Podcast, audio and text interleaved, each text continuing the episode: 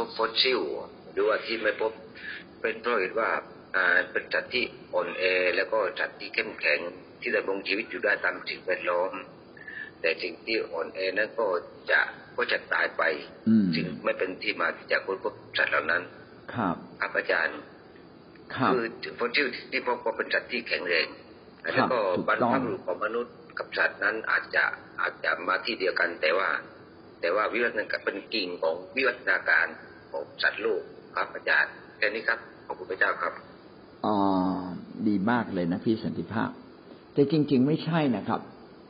เผ่าพันธุ์ต่างๆ นั้นมาเกิดมาตั้งแต่ต้นนะครับ พระคัมภีร์เขียนว่าพืชแต่ละชนิดมีเผ่าพันธุ์ตามเมล็ดของมัน สัตว์ทุกชนิดนั้น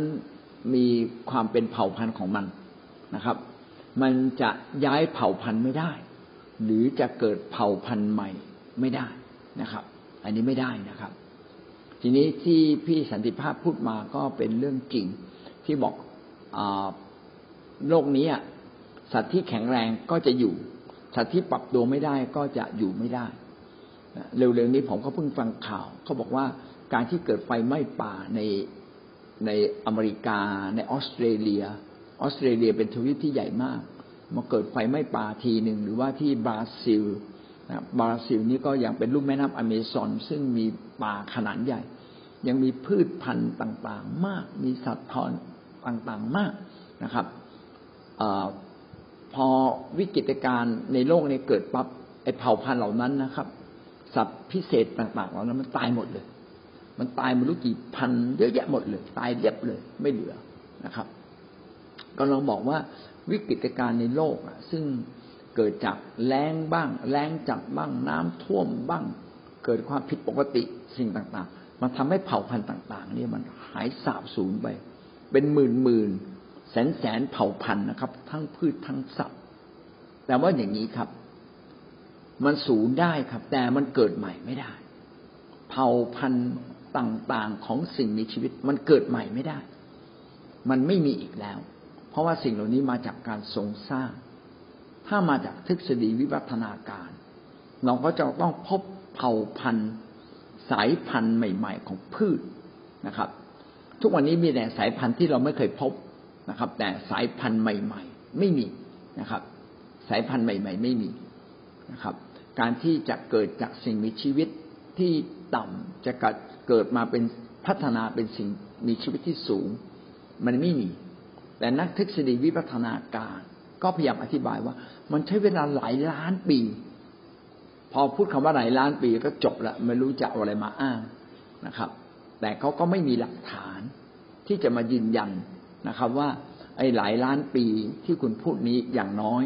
ก็ต้องมีสัตว์ตัวเชื่อม มีพืชที่เชื่อมระหว่างเผ่าพันธุ์ จากเผ่าพันธุ์ที่ต่ำไปยังเผ่าพันธุ์ที่สูง ซึ่งทุกวันนี้เขายังค้นไม่พบเลยนะครับ ค้นได้เพียงบางส่วน แต่จำนวนมากว่างไว้ค้นไม่ได้ ก็แสดงว่ามันไม่น่าจะมี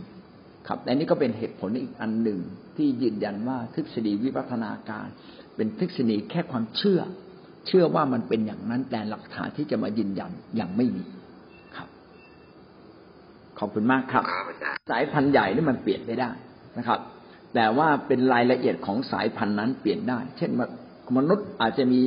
อ่า ผิวขาวผิวดำจมูกโดง่งจมูกไม่โด่งอย่างเงี้ยเป็นไปได้ แต่จะเปลี่ยนจากมนุษย์เผ่าพันธุ์มนุษย์เป็นเผ่าพันธุ์อื่น มันมันเป็นไปไม่ได้ครับ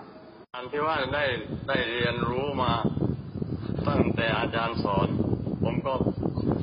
มาสรุปได้ว่าได้ขอบคุณพระเจ้าสำหรับการทรงสร้างของพระเจ้า เราได้แน่ใจว่าได้บอกคนเราเราได้มีความเข้าใจว่าจะจะพูด จากับคนที่มีความรู้ สามารถเราจะพูดได้ เพราะเราจะอ้างได้ว่าว่าสิ่งที่มีชีวิตนั้นก็มาจากการทรงสร้างของพระเจ้า เราเป็นคนของพระเจ้าเรา เมื่อเรารู้อย่างนี้เราก็มั่นใจได้ว่า พระเจ้านั้นมีจริง และพระเจ้านั้นเป็นผู้สร้างทุกอย่างที่เกิดขึ้น สรุปได้ว่าจุดเริ่มต้นของสรรพสิ่งนั้นไม่ได้เกิดขึ้นเอง ไม่สามารถเกิดขึ้นตามแบบธรรมชาติอย่างที่เขาอ้างกัน แล้วก็ไม่มีความบังเอิญในการเกิดเผ่าพันธุ์ต่างๆ และแม้แต่เผ่าพันธุ์ที่มีอยู่ของพืชและสัตว์ก็ไม่สามารถเปลี่ยนแปลงได้ เพราะว่ามันมี DNA RNA มันมียีน มันมีกรรมพันธุ์ที่กำหนดไว้เรียบร้อยแล้ว เราไปเปลี่ยนกรรมพันธุ์นั้นไม่ได้ แม้เราเปลี่ยนกรรมพันธุ์ได้ก็เพียงแค่บางส่วนของกรรมพันธุ์ไม่สามารถเปลี่ยนสายพันธุ์ของมันได้นะครับ สายพันธุ์ไม่สามารถเกิดขึ้นมาใหม่